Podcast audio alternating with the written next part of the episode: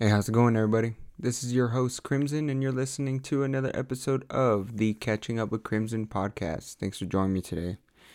So, let's see what we got going on today. As you guys know, I like to start every podcast with, a couple of today's notes, something that I just seen floating around in the fandom worlds, and then we get into the actual main topic of today. But before I do all that, I noticed that I keep forgetting to let you guys know my social media handles. So, like I said, before I get any further, if you guys have any comments or recommendations about the show, please feel free to hit me up over at the Catching Up with Crimson podcast, and that's on my Instagram. And you can also find me on Twitter at DadFet. So, yeah, don't forget to hit me up on one of those two handles. I'd be, more than happy to answer you guys with any questions you guys might have or any recommendations you guys might have about the show. But, yeah, so let's just get into today's topics. So, with today's notes, a huge loss to the Harry Potter world. I believe her name was Helen McCrory. She passed away today at the age of 52, so, sometime today, just make sure you lift up today or lift up you guys' wands for that, because it was a huge loss in the Harry Potter world. She played Malfoy's mother, and Malfoy's mom, Narcissa Malfoy. So yeah, big deal. I believe she played in Peaky Blinders show on Netflix too. I haven't actually seen that one yet, but I heard she's on there too. A couple other notes. Let me see. Doctor Strange 2 is about 2 weeks out from finishing its filming. So that's a little interesting. I've only seen the first Doctor Strange movie about 2 or 3 times. It was good. It was good. I didn't. You know what? I didn't really care for it. It's not something that like I'm just gonna keep back and going to rewatch. I thought that, I don't know, just something about it just didn't land with me. The villain was all right. The way that he handled the Dormammu situation at the end of the movie, that was good too. It wasn't bad, but it wasn't good. It just, I don't know, it was kind of just there, I guess, to introduce the character. I know a lot of people loved it. I remember when it first came out, I had this trainer, and he had the Funko Pop, and he had, all kinds of stuff to show, his love for Doctor Strange, pretty much, right? But yeah, I don't know, man. I just didn't really care for it, which kind of doesn't really say much, I guess, because I like the Captain Marvel movie. I've watched that movie, about 4 or 5 times over. And I know some people wouldn't even touch that movie after the first time seeing it. So maybe I'm not the best person to go to on movies. This one, I'm hearing through the grapevine, though, that Wanda Maximoff might actually be, Scarlet Witch now. She's going to be in the movie, right? It's called, The Multiverse of Madness. And I'm hearing that she's actually going to be the next big villain for the MCU.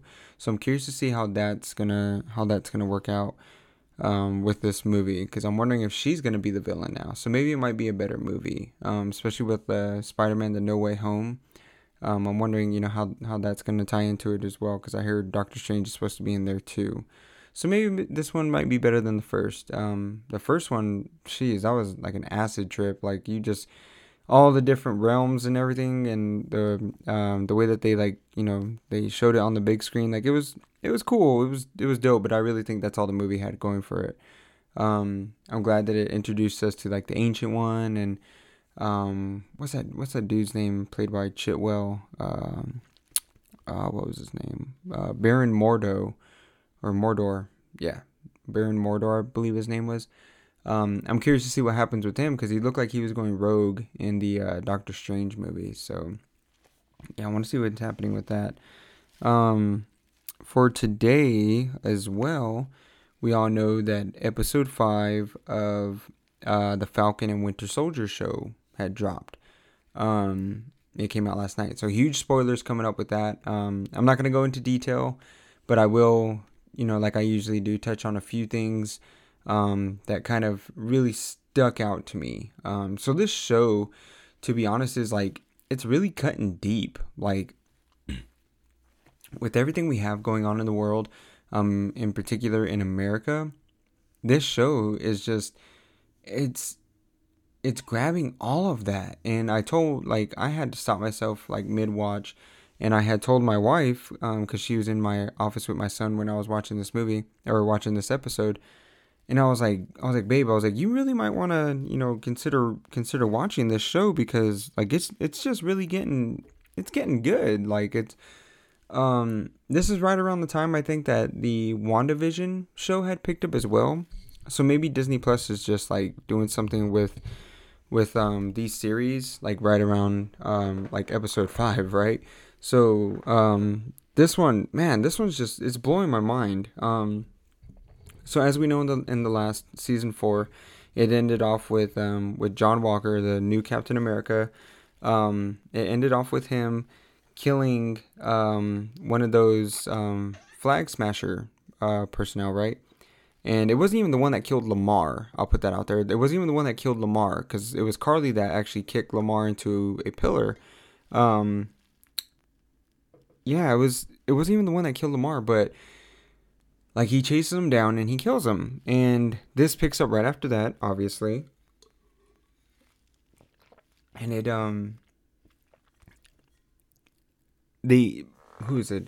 Bucky and Sam meet up with him, with John Walker, in, like, this rundown, like, warehouse type building. And Sam's like, all right, dude, you need to give it up. Like, you know, for sure this time, I'm not going to ask you again. And, they go into, like, a tussle, they go into a fight.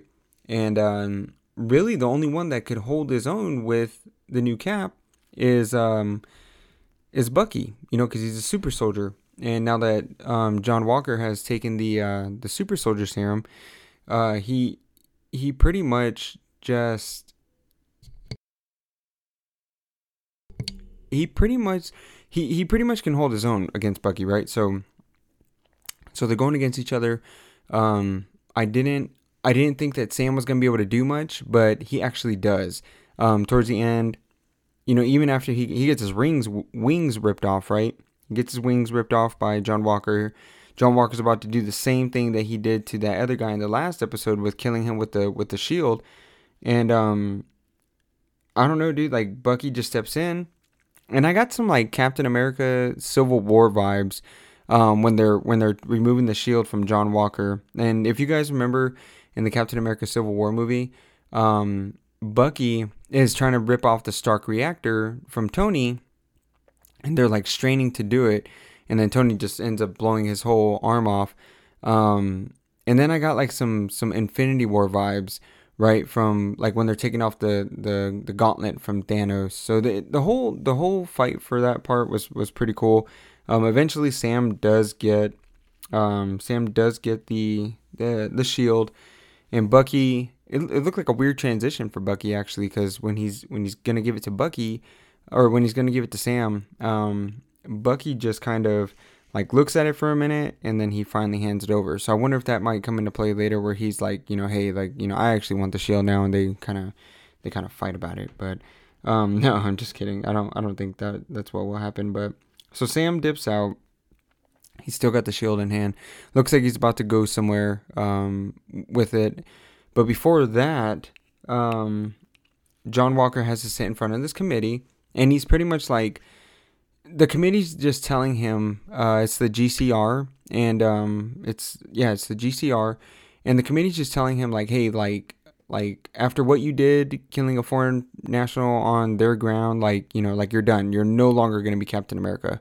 So if you guys know anything about the comics, though,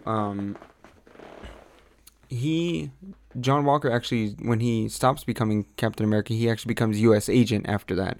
So he's telling the committee, like, hey, like I've dedicated my life by your mandates. I've dedicated, or lived my life by your mandates. I'm only doing what you guys trained me to do, right? And this committee's like, hey, when you retire, you're not going to hold any ranks. You're not going to get any benefits. You're not going to get... You're basically going to be a nobody. All the time that you've ever done, the three Medal of Honors, like, who cares? Like, you're done here, son. And they don't even give him an honorable discharge. And you know what? Up until this point, it's not that I sided with Johnny Walker. It's just that I've known soldiers who have personally gone through, you know, they might have gotten like a DUI in the army and they just get kicked out. Like, they've had like not multiple DUIs. They've had multiple deployments. They've had like, you know, all these awards for valor or whatever it might be in the army or whatever branch of military that they're in. Pretty much just says, yeah, we're done. You know, you like, thanks for your service, but you can't have a DUI. And I understand, you know, being held to like a certain standard. I get that part, but accidents do happen. Shit happens.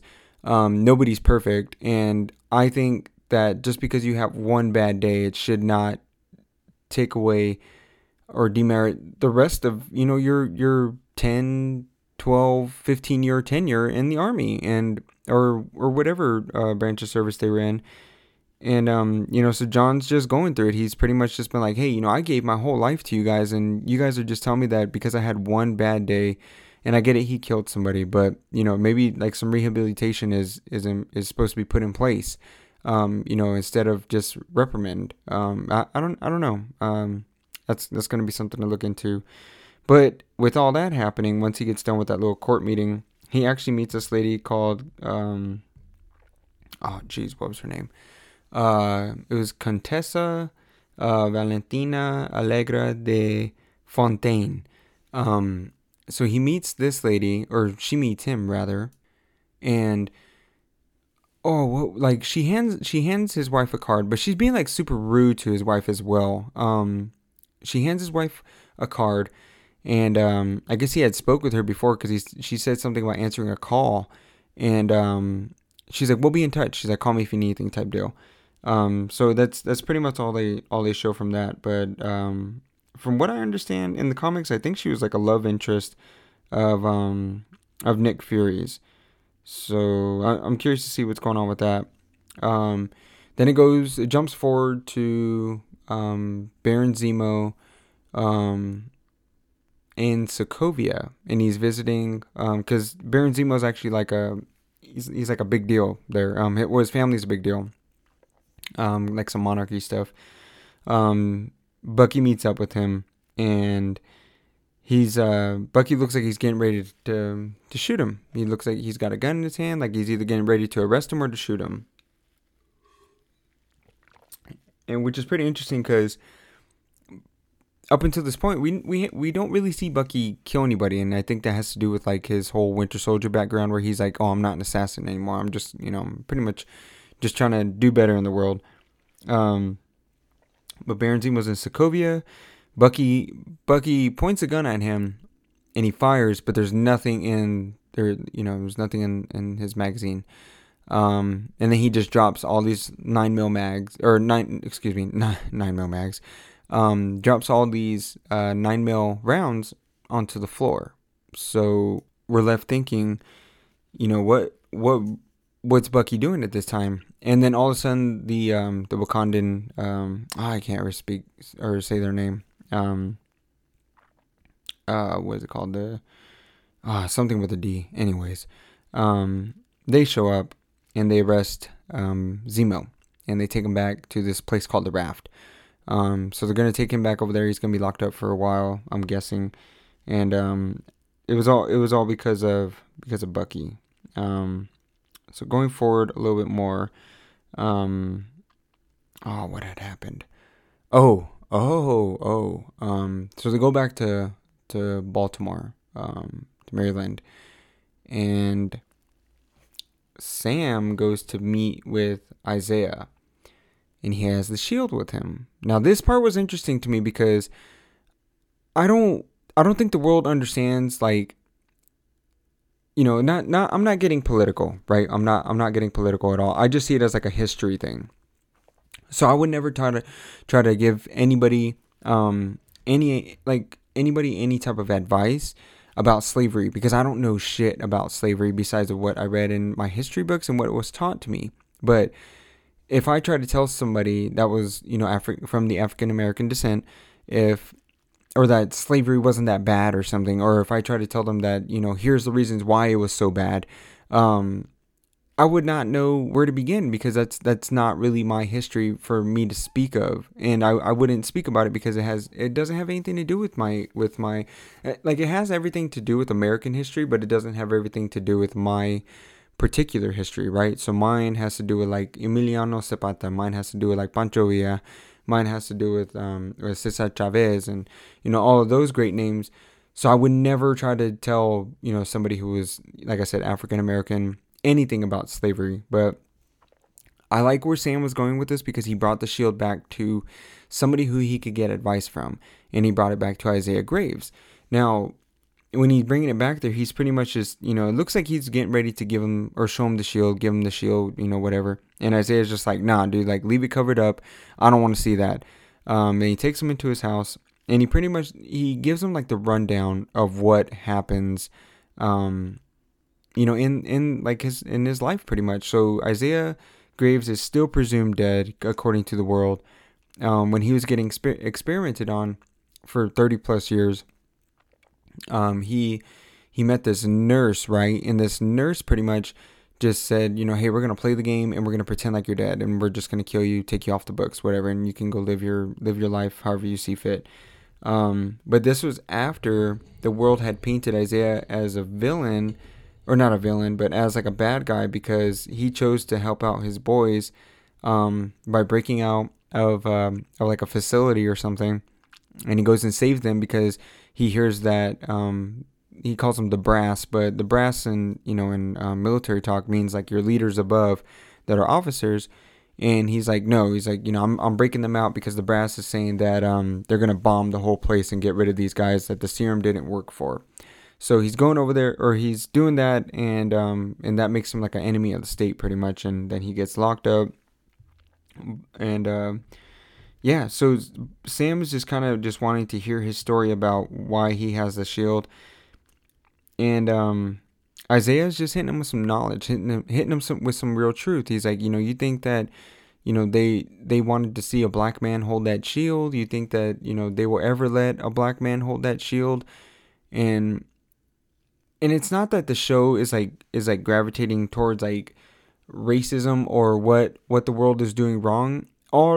I just saw it as like, you know, the show has just been, you know, just like really rooted in how society treats, not society, I guess. Well, yeah, society, how society treats people of color without actually saying, you know, any derogatory terms or names. It's been interesting to see how the show like just shows that side of everything, and it just really bringing it around for the superheroes as well, because you know, if this were real life, which is how they're portraying it, you know, this is something that could an avenue that these guys could possibly go down. You know, I know not too long ago there was a I don't agree with, you know, anything that happens as far as, you know, police brutality or you know, anybody that tries to be defiant towards the law. I'm just speaking on, you know, the incident that had happened in the world. But in real life, I think it was about like a month ago or 2 weeks ago, there was a lieutenant in the army, black dude.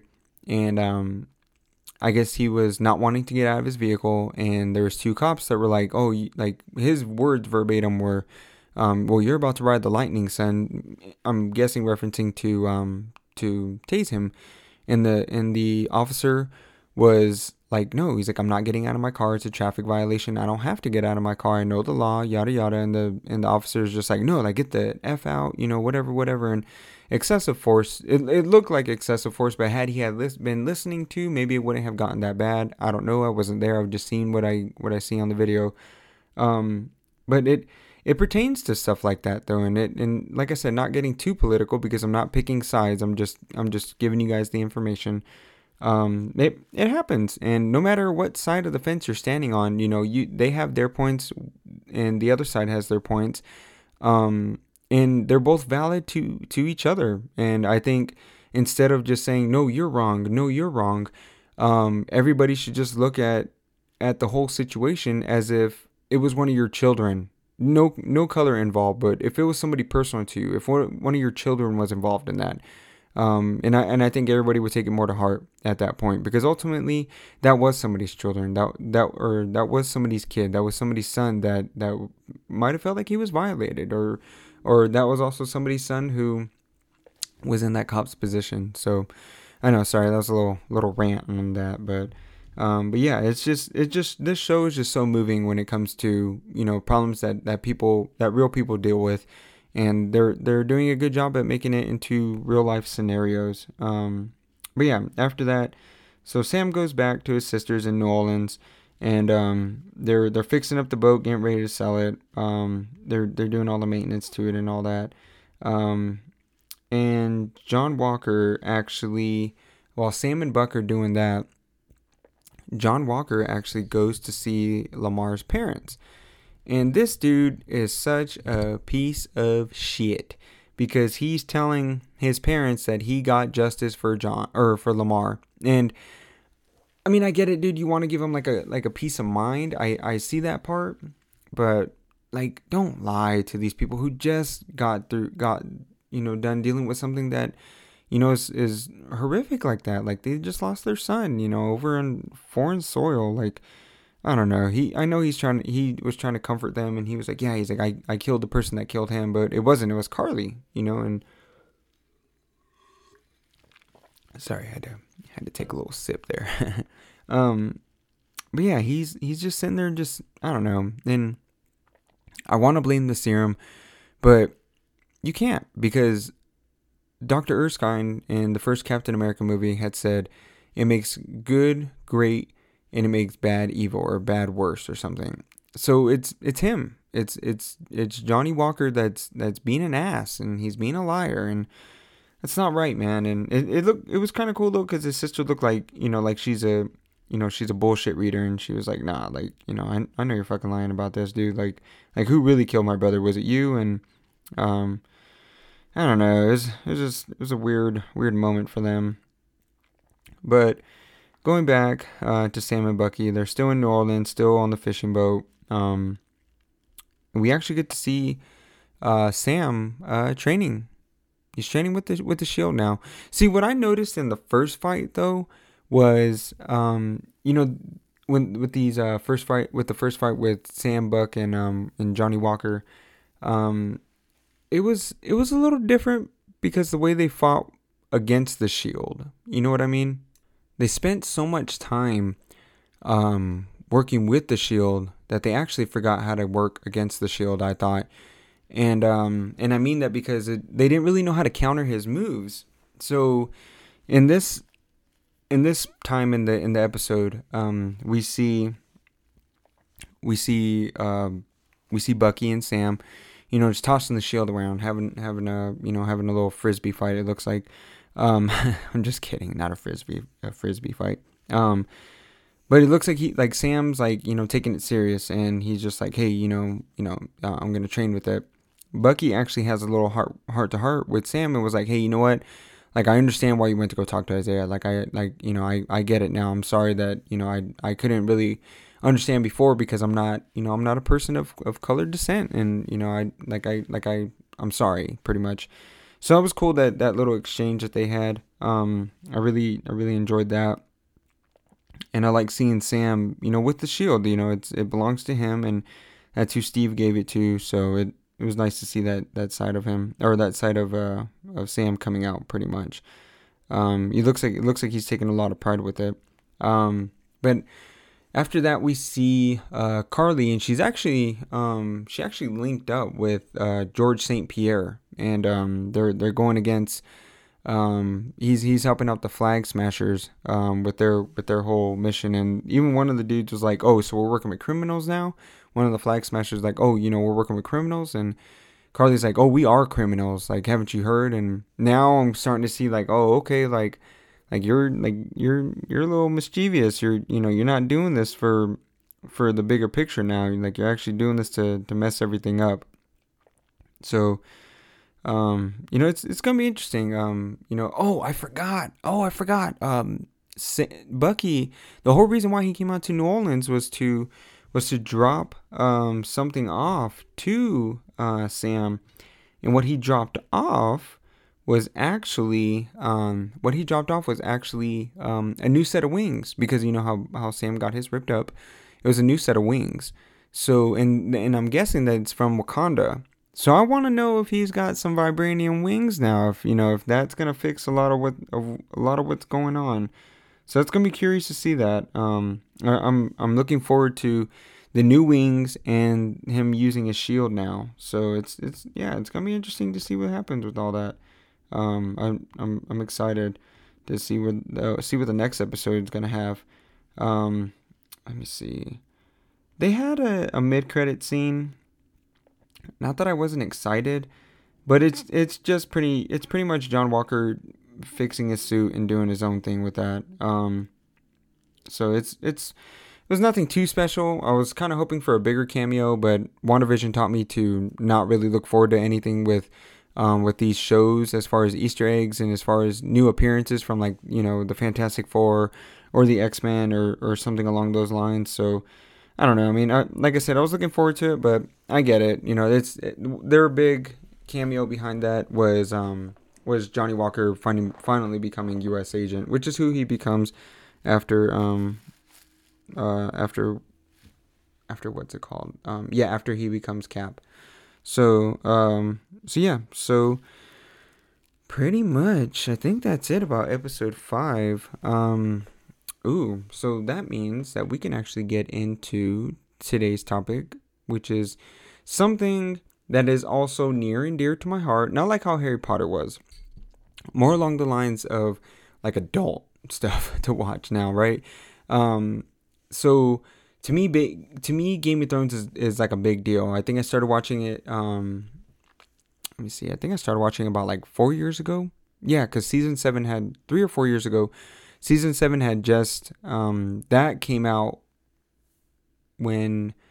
after I got done binge watching seasons 1 through 6, and I was able to follow that, as it came out, you know, like every Friday or whenever their dates were. But Game of Thrones is about to celebrate its 10, it's called the Iron Anniversary, is what HBO Max is calling it. And they're about to celebrate their Iron Anniversary, 10 years since the first episode aired. So I'm curious to see all, like, the little back director cut, you know, things that might be leaking, and all, like, the other episodes that maybe they didn't put in, or, you know, parts of the episodes they didn't put in or whatever. But yeah, so today's topic is going to be about my top 5 favorite Game of Thrones episodes. This isn't really gonna be any, like, it. Yeah, they're like my top 5, right? But because in all honesty, like, it's so hard to pick a Game of Thrones episode that's like one of the best. I don't know. It's so hard for me to pick, like, them in, like, a ranking, because they all have things about them that are so vital and so important to, like, the whole Game of Thrones world. And it's I don't know, this is just the favorites list that I would, you know, if I was, like, a fan talking to, like, another fan, you know, I wouldn't, I don't know, this is weird. Okay, so with everything else in the world, like, or in the fandoms, I would definitely give everybody, like, oh, boom, like, here's why I love this one, and this is why this is my number one. But with Game of Thrones, like I said, there's so many different episodes that are just so good in their own way that you have to see it from that aspect. Like, you could like the dialogues of, like, Game of Thrones, or you could like the fighting, or you could like, you know, the mischievous bullshit that, like, they do, like, behind each other's backs. But it just depends on what you like. This is another show that I introduced to my wife, and I was like, hey, if you want to be with me, you got to watch Game of Thrones. No, I'm kidding. I was like, hey, you know, this is just something I think you should watch, babe. And, you know, I remember her telling me when she first got into it, she was like, the reason why I didn't like this show was because the dialogue, you know, it was just really rich information. Like, you had to, like, actually pay attention, and you actually had to, like, you know, dissect what they were saying, because there's it's easy to not understand what they were trying to do on the show, right? But once she got into it, she was like, oh, wait, like I had to watch this over and I had to watch that over because I missed things. And I've seen this series, like, she's probably more than 10 times. Yeah, for sure. Like, I've seen this whole series, like, definitely more than 10 times. I tell myself, like, I learn something new every single time I watch it. So this is just, to me, it's a good show. It's you know, it's one of the best that's ever came out. Season 8 too. Say what you want about season 8, but it happened. And this is something that it kind of, like, it's hard for me as, like, a comic book fan or just a fan of any fandom that I'm not a hater. I don't, like, go into things thinking, like, oh, like, this sucks, I would never support it ever again. Like, I give it a try and I'm like, all right, like, regardless of who the actors are, like, I even said this on previous podcasts, I didn't like Ben Affleck as Batman, being casted as Batman, but boy, was I wrong. You know, I didn't know who Heath Ledger was before he was casted as the Joker, and boy, was I wrong. You know, and if I would have listened to, you know, my ignorance, I guess you can say, about those actors and just be like, nah, I can't watch it because they suck, which is what a lot of people do, is they'll be like, oh, Ben Affleck, who's he? And, you know, just talking their crap. And I'm like, dude, just give it a damn try. Just give it a damn try. You know, don't knock it until you see it. And boy, like, every time I see these shows, like, you know, or these movies, and I want to be proven wrong. I want to see, you know, Robert Pattinson kill this Batman movie that he's about to be in. That's just going to be amazing, dude. With the way that his acting is, I can already tell this movie is just going to blow every expectation out of the water, and I'm glad, you know. And when he was first cast, I was a little skeptical. I was like, man, Sparkles, you know, like pretty much what everybody called him from Twilight. Anyways, I'm not going to get into that, but yes, with this show, I'm just going to give you guys my 5 favorite episodes. It's, you know, one isn't more important than the other, but I'm going to give you guys my 5, all right? So we're going to start off with The Reigns of Casimir. And I hope I'm saying that right. It looks like it's, Casimir is actually spelled Castamere. So it might be Castamere. Castamere. Maybe I'm just saying it too fast. But that's in Season 3, Episode 9. So if you guys know anything about that episode, right? That episode was so mind-turning. You seriously had to been like a loyal fan of this show and like, oh, okay, you know what? Actually, no. You could have watched that episode and still been thrown a curveball, right? Because at that point, you know, Rob is going to go see the Freys over at the Twins. And you know, I'm just gonna put this out there. If you're not a Game of Thrones fan, you're not gonna understand a lot of these references that I'm saying and like the things that I'm gonna be talking about on this, so just listen, right? And I swear I'll try to explain it to you the best way I can. Let's start like this. So, in The Reigns of Casimir, you know, we have the death of the King in the North, and we also have the death of Talisa Stark, which is Rob Stark's lady. I'm guessing she's the queen, right? Like, she's got to be the queen if she's married to the King in the North. And we also have the death of poor Grey Wind, which is the direwolf of Rob Stark. So what happens in that episode is Rob goes to see Walder Frey at the Twins, and Lord Frey is just, he's being a fucking smartass with Rob. So immediately I'm already like, at the beginning of this episode, the first time me watching, I'm like, okay, what's going on with this picture? You know, why is this dude so disrespectful towards the King in the North? Like, I get it, like, the King of the North had promised to be with one of your daughters or your granddaughters or whatever the hell you were trying to pimp off to him, but like you've got some up your sleeve if you're being this ballsy. You know, usually people in lower power being ballsy to people in higher power, it's because they got something on them, right? So, Rob is talking with them and he tries to apologize to Lord Frey, and Lord Frey's like, nah, he's like, you need to apologize to my daughters, and Rob was like, you know what, good point. Rob apologizes to Lord Frey's daughters, and Lord Frey starts over-complimenting Talisa. You know, he's like, you know, he said that, Rob said that he traded me in for love, but it looks like he traded me in for firm tits and a firm backside or some dumb shit like that. And Rob, was like, all right, dude, like that's enough. And he was about to put a stop to it, but then his mom stopped him. Lady Stark had stopped him. And I was like, this dude's either being really brave or really foolish. But the whole reason why they were at the Twins was because Lord Edmure was supposed to get married, right? So Lord Edmure is getting married off to one of Lord Frey's, I believe his daughter, and it's supposed to, it's called the Red Wedding afterward, right? Because all the blood that was shed. But he's, Lord Edmure's getting his new bride. Luckily for him, she, she was an attractive girl. And they have the feast going on, right? During the feast, the song, The Reigns of Casimir, which is dated and more pertaining to the Lannisters. So like it had something to do with like the Lannisters, getting rid of some house back in the day. I can't remember which one exactly off the top of my head because I'm trying to remember all these episodes and the information about them. But yeah, it has something to do with that. So Lady Stark, Catelyn Stark, hears the song after. This was actually after they get everybody out of the feast area, and so they get everybody out. They have like a wedding in a bedding ceremony, and with the bedding, all the women grab the men, which was Lord Edmure, and all the men grab, well, I don't know if they grab her, to be honest, but they like hoist him up, and like they go take him to the bed, so that way they can consummate the marriage, and they can have a child, or whatever they're trying to do.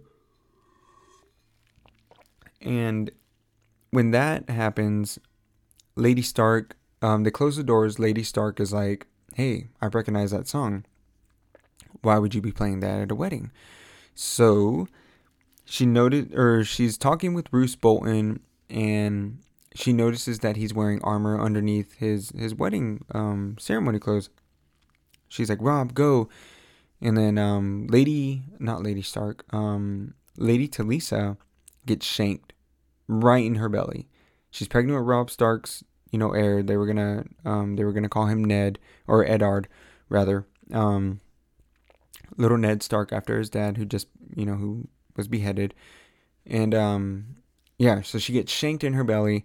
Rob gets riddled with, or actually, do arrows riddle? I don't know. That's a good question. But anyways, he gets shot with arrows, right? And, what had happened? Something happened in between then. But Lady Stark is just begging Lord Frey to let Rob walk out. Talisa's already dying. She's bleeding out all over the place. She's begging Lord Frey to let Rob just walk out.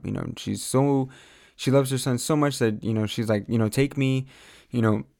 I'm sorry he disrespected you, but let him go. Rob, get up, go walk away. And then Roose Bolton just comes up and shanks Rob in the chest, ultimately killing him, right? But before that, Lady Stark had actually grabbed Walder Frey's new wife. And she's like, on my honor as a Tully, on my honor as a Stark, I will kill this girl. And then Lord Frey was just like, whatever, I'll find another girl. So he finds another one, so she goes ahead, he does later, but she goes ahead and kills him, or her. Kills his wife, and then somebody comes up and slits Lady Stark's throat. And like I said, with Grey Wind dying, they really went all out for this episode. Like, they beheaded both Grey Wind and Rob, and they sewed Grey Wind's head on top of Rob's body. And man, like when you're watching that part, so the Hound actually was trying to bring Arya, to the wedding so that way he can get some ransom money for, bringing her there and whatever. And,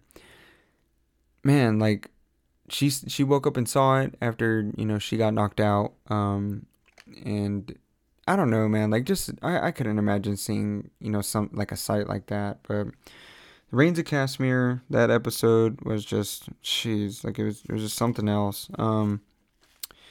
A couple other interesting things that happened during that episode, more notable parts, I guess you will, is that's actually one of the times, or the first time that we actually see Bran tap into his warg abilities with Hodor and the direwolves. That's actually during the part where Jon is with the wildlings. He tricked them to believing that he was going to be a part of their little band of brothers, and it's like right around the time that he kills Orel. It's right around that time that Jon kills Orel, and Orel's like, hey, he's a fucking crow, yada yada, and right before Jon stabs him, he's like, yeah. He's like, I've always been, you've been right this whole time, kudos to you for being right. Like I said, Arya and Sandor Clegane are traveling to the Twins, and she was with him the whole time. Just they're making their journey on that way. So yeah, pretty much just that.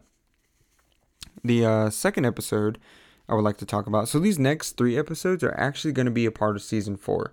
What's funny is my wife asked me, which season was my favorite one. And I pretty much told her, I don't think I have one. And this was about a week ago. Just kidding. This is about like a week ago, and I couldn't think of one. I was like, man, I don't know. Cause either you jump forward and you're like, oh, this happened.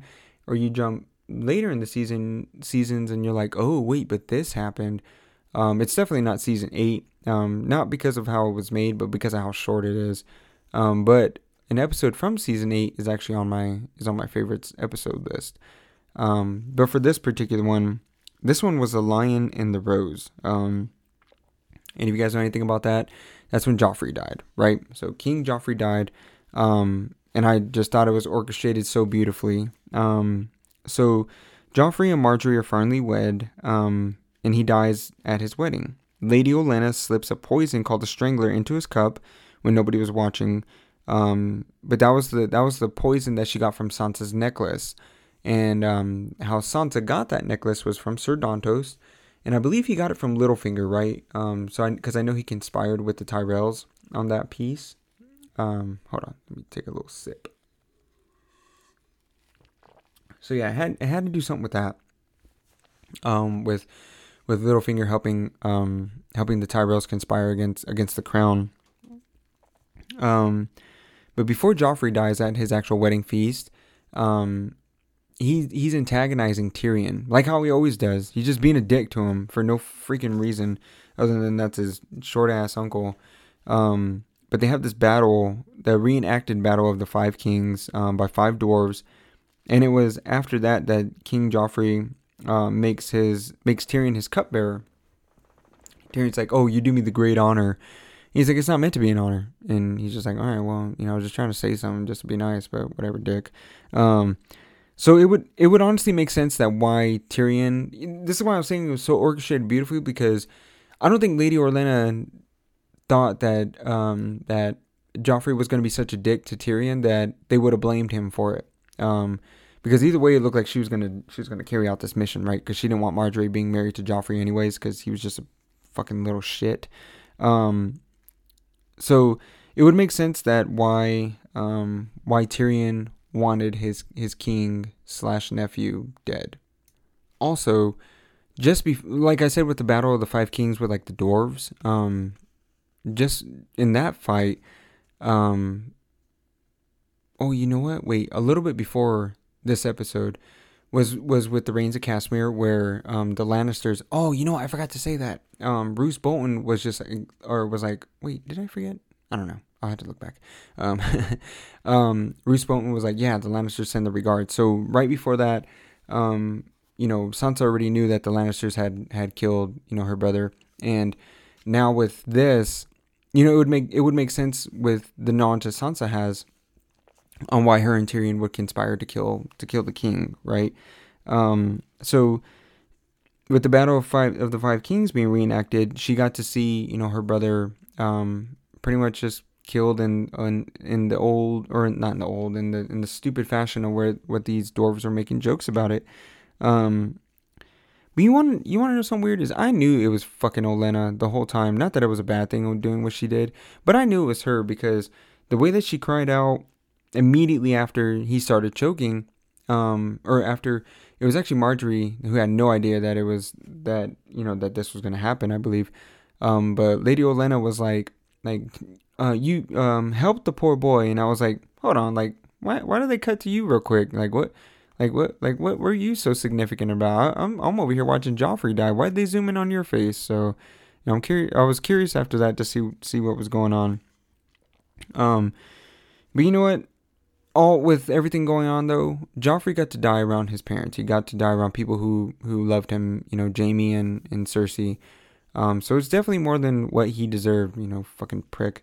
Joffrey, yeah, he definitely got, you know, I mean, I know he was strangled to death, but at least he died in his mom's arms. You know, he didn't go die in, you know, however he killed Roz, or, you know, however else he tormented and killed. A couple other mentions that I would like to talk about in the actual episode is, at the beginning of the episode, which was, we got to see another ruthless side of Ramsay Bolton.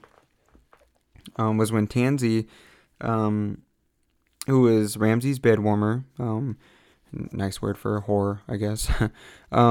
But we see her get mauled by his hounds, and you know, him and Miranda and Reek are chasing her, and you don't see it, but you do get to hear it, and you know, she's over there screaming, and all of a sudden she just like the hounds are gnarling on her, and you know. I don't know. That was a little messed up. This is also the episode where Jaime is adjusting to his new golden hand that he gets cut off, his right hand. And Bronn is actually the one that trains him to fight with his left hand. This is where Roose actually makes it back to the Dreadfort and has to confront Ramsay about Reek. And he was just, you know, Roose was telling Ramsay like, oh, like, you know, I needed him to trade for Moat Cailin against the Greyjoys, but you mutilated him, so now I have nothing left to trade. And Ramsay's like, yeah, Theon would have betrayed us, but Reek won't. And he tests out the waters with telling Reek that the Starks are dead, that his best friend Rob Stark was dead. This is also the episode where Tyrion makes Shay leave. But as we know, she didn't freaking leave. As we know, she actually went to the Tower of the Hand and got her freak on with his dad. So, yeah, damn girl. I can't stand her ass. Anyways, okay. So, the next episode I'm going to talk about is, The Mountain and the Viper. Now, if you guys know anything about me, I'm a huge Mandalorian fan. I've got all the pops. If I'm looking at them right now, I've got Quill, I've got Ahsoka Tano, I've got The Client, I've got 2 different Mandalorian pops, I've got Boba Fett, I've got Grogu, I've got one of the Jawas, and I've got Moff Gideon. And just to throw it in there for a little bit of flavor, I actually have Supreme Leader Kylo Ren. So those are all my Star Wars pops, but the bulk of those are from The Mandalorian. So I love that show. But I really love it because Pedro Pascal is just a dope actor. He's just amazing. And that's why I'm bringing up this next episode, because Prince Oberyn Martell is actually one of my favorite characters in all of Game of Thrones. So when I'm looking up on my right side at my Game of Thrones pops, I know I just have so many. Oberyn's right behind me. And what was weird was when I was actually putting these pops up, my wife's like, oh, like put the mountain, you know, over here and put so-and-so over here. And I was like, well, I have to put Oberyn like really far away from the mountain because I don't want to see that shit. I had to live that once in this episode, and it was more than enough for me. But what I'm getting at is, if you guys have seen this episode, The Mountain and the Viper, you know that this is where Tyrion's fate is going to be determined by the trial by combat that he asked for again. This is where Prince Oberyn Actually, he says it in the previous episode that he's going to stand in to be his champion to fight against the Mountain. But this is where Prince Oberyn dies. Oberyn agrees that that he's going to go against or stand as Tyrion's champion in the trial by combat. But he only agrees because he knows that the Mountain was given orders from Lord Tyrell, or Lord Tywin, sorry, not Tyrell, Lord Tywin, for the rape and murder of Elia Martell, which is his sister, who was once wed to, was it Rhaegar? Rhaegar Targaryen. So Oberyn's like, no, like, I'm finally going to give my sister justice because the Mountain, you know, killed her kids and her in very bad ways. So yeah, so he's getting his revenge. During the fight, Oberyn seems to have the upper hand, right? With how he moves and how he wounds the Mountain, but he's just so fucking cocky. And like me watching it, like, well, you know what? Anybody watching this episode, you're like, dude, like, do not have a favorite character because they're gonna die. Like, don't have a favorite character because they're going to freaking die. All the good guys die. And this one was one of the ones that I was honestly tricked because I was like, no, like, they wouldn't do that to my boy. They wouldn't massacre my boy. You know, like it's just not going to happen, right? But it freaking did. And Oberyn was so damn cocky. He stood super close to the Mountain. And he's telling the Mountain, you know, he's like, oh, you can't die until you confess and whatever. Oberyn stands close to Sir Gregor. Sir Gregor, while lying on his back, hits his, like, Achilles heel and flips him. Oberyn goes on the floor. The Mountain picks up Oberyn by his freaking throat, lifts him up, socks him in the face. His teeth go spewing out of his mouth like he had a bunch of bees in there or some shit. His teeth get knocked out of his mouth. The Mountain, the Mountain then jumps on top of him, you know, and this is after the Mountain gets stabbed in the stomach, he gets stabbed in the chest, and I think he gets his Achilles heel nicked by Oberyn with his spear with like some poison on it. Oh man, that, just trying to remember this whole scene is just so gory and freaky to me.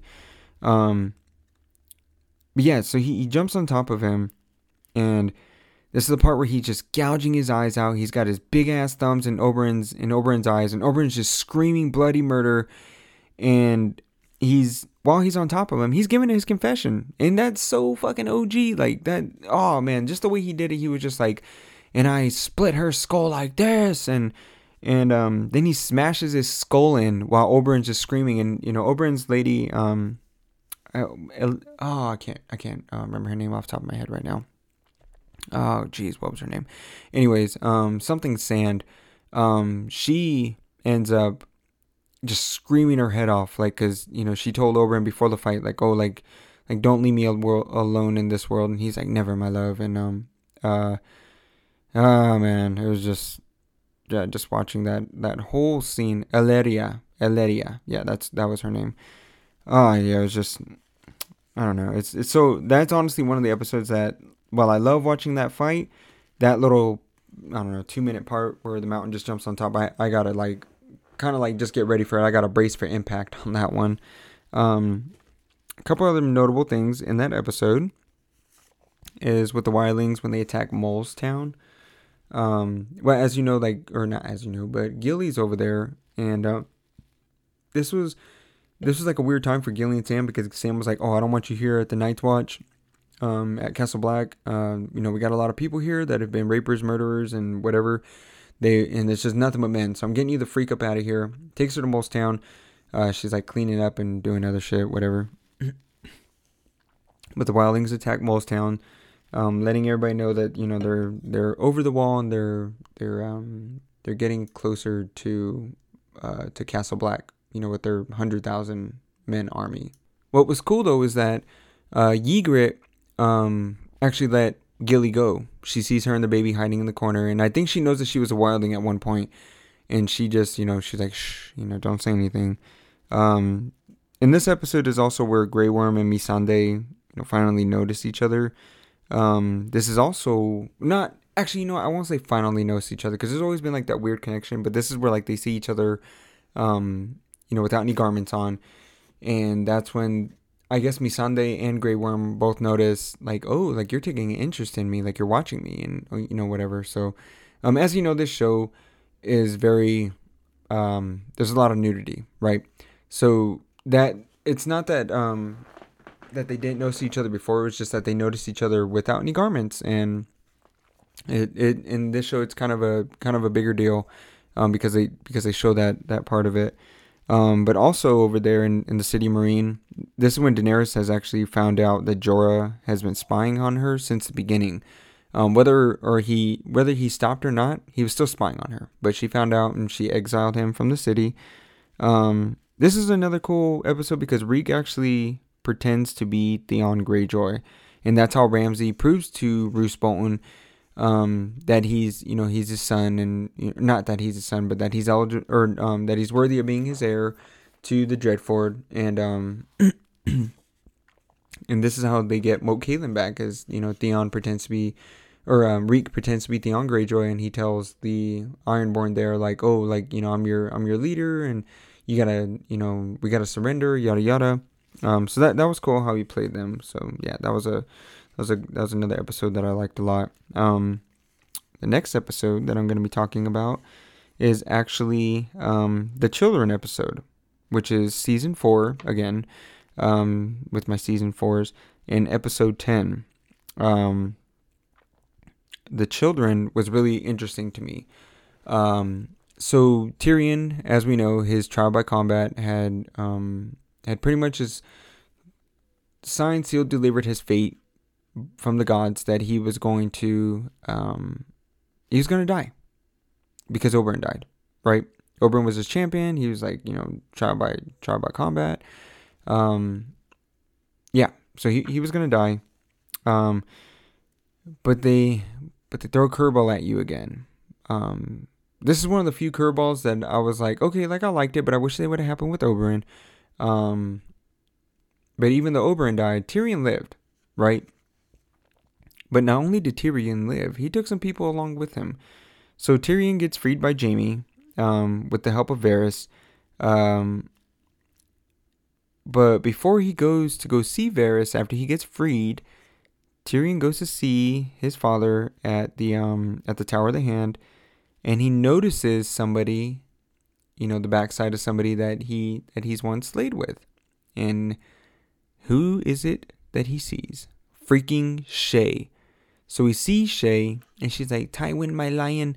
And I'm like, this bitch. So we're watching it, and she grabs a knife. He heads over to her. He strangles her so passionately with the necklace that he had gotten her, a gold necklace.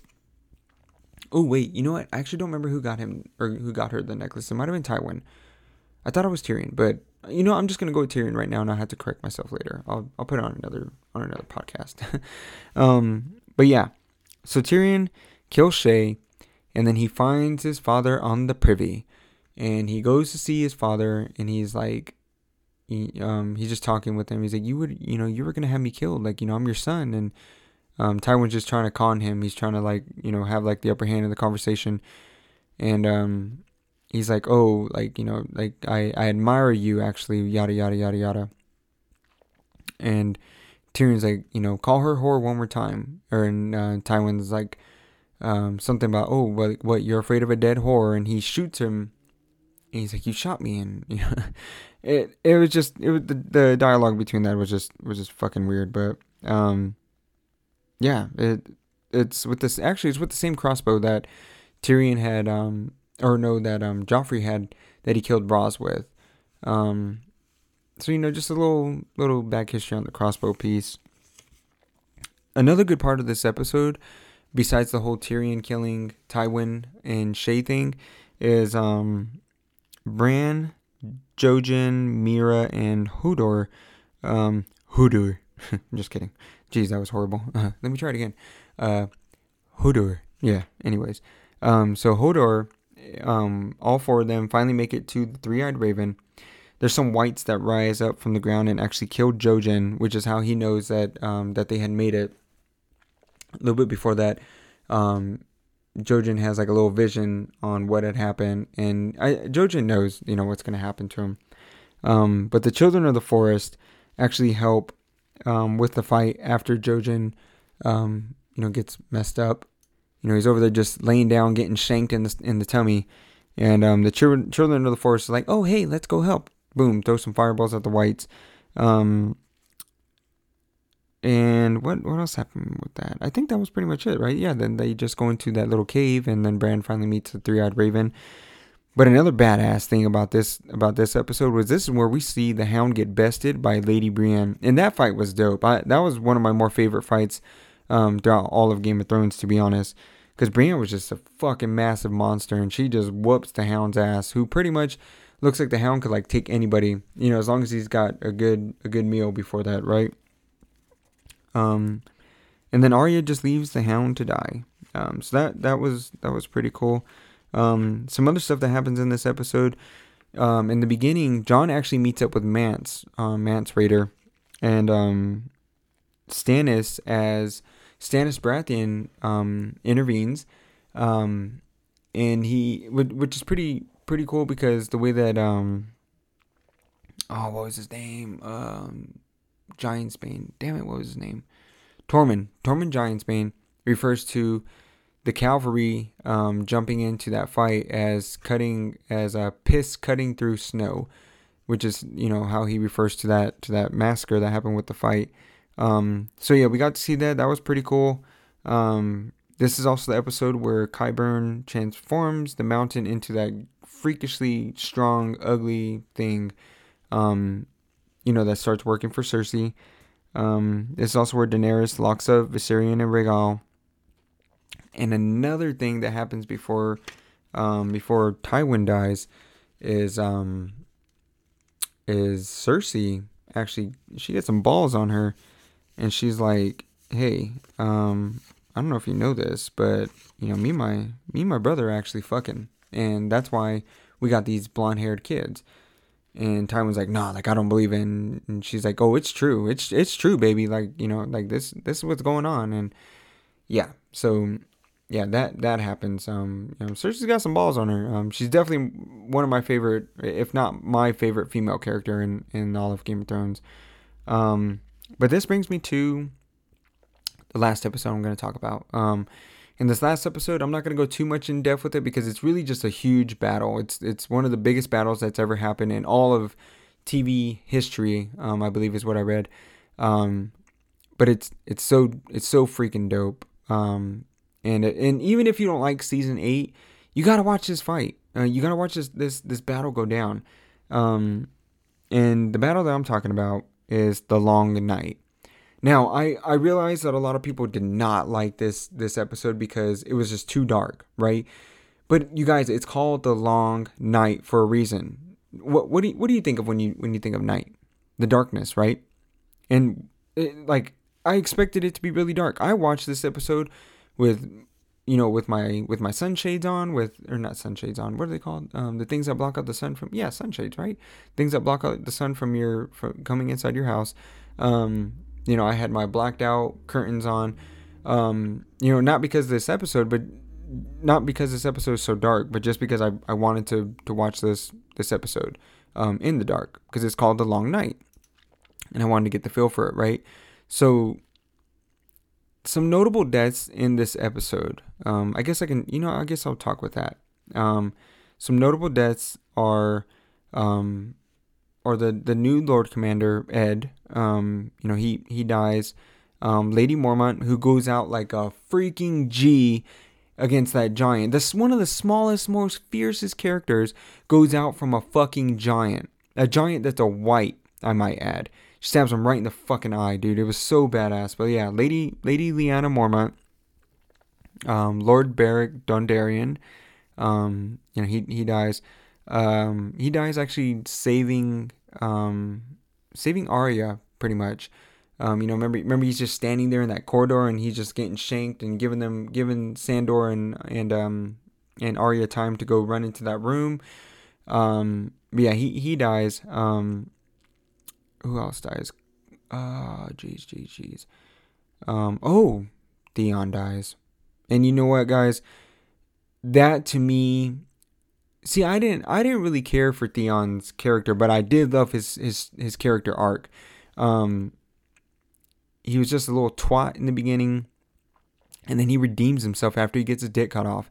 But he really redeemed himself when he was protecting Bran in this fight. So as you guys, or I need to stop saying as you guys know, but so Bran was in the Godswood, and he was pretty much being left as bait, right, for the Night King to come get him. And Theon and some other members of the Greyjoys, they were standing there as archers, and they were picking off the Whites, one by one. And Theon just redeems himself with what had happened with Theon taking the castle over from Bran and Rickon, earlier in the seasons.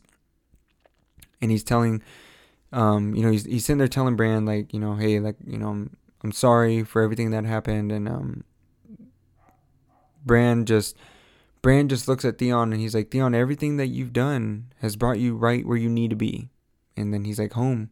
And you could tell Theon just needed to hear that. I think Theon went there knowing that he was going to die. I'm guessing they all knew that they were going to die, but him more so, because he was just like, this is what my life has led up to, and this is what's going to happen. But you know what got me, though, seriously, with Theon's death, was right before, all the Whites are around him, and it's just Theon and Bran. And Theon was, it was Bran. Bran calls Theon, and he's like, Theon, he's like, you're a good man, Theon, and thank you. And then after that, Theon goes against the Night King, and he's rushing towards him with his spear. Like he can do some shit, but he can't, because it's the Night King. And let me just say this. Arya has been fighting her whole life, pretty much, since she started fighting, to go against, the God of Death. And the Night King represented the God of Death. So while I wanted Jon to kill the Night King because of all their history and him going back and forth with the Whites, yada, yada, yada, yada, it made sense on why Arya was the one to do it. And foreshadowing when Arya fought against Brienne, when she did that little move, I knew that shit was going to play in some way, shape, or form, with somebody dying and Arya being the one that actually did it. The way that when she was fighting Brienne, how she just dropped her sword, and I was like, ooh, that's going to play a part later. And sure enough, it did. When Arya killed the Night King, she was getting ready to stab him right behind his back, and he turns around, he grabs her, and she just like, oh, here we go, and she drops it, and then she grabs it, and then she gets him right in the belly, and it kills all the White Walkers. Oh, you know who else freaking died?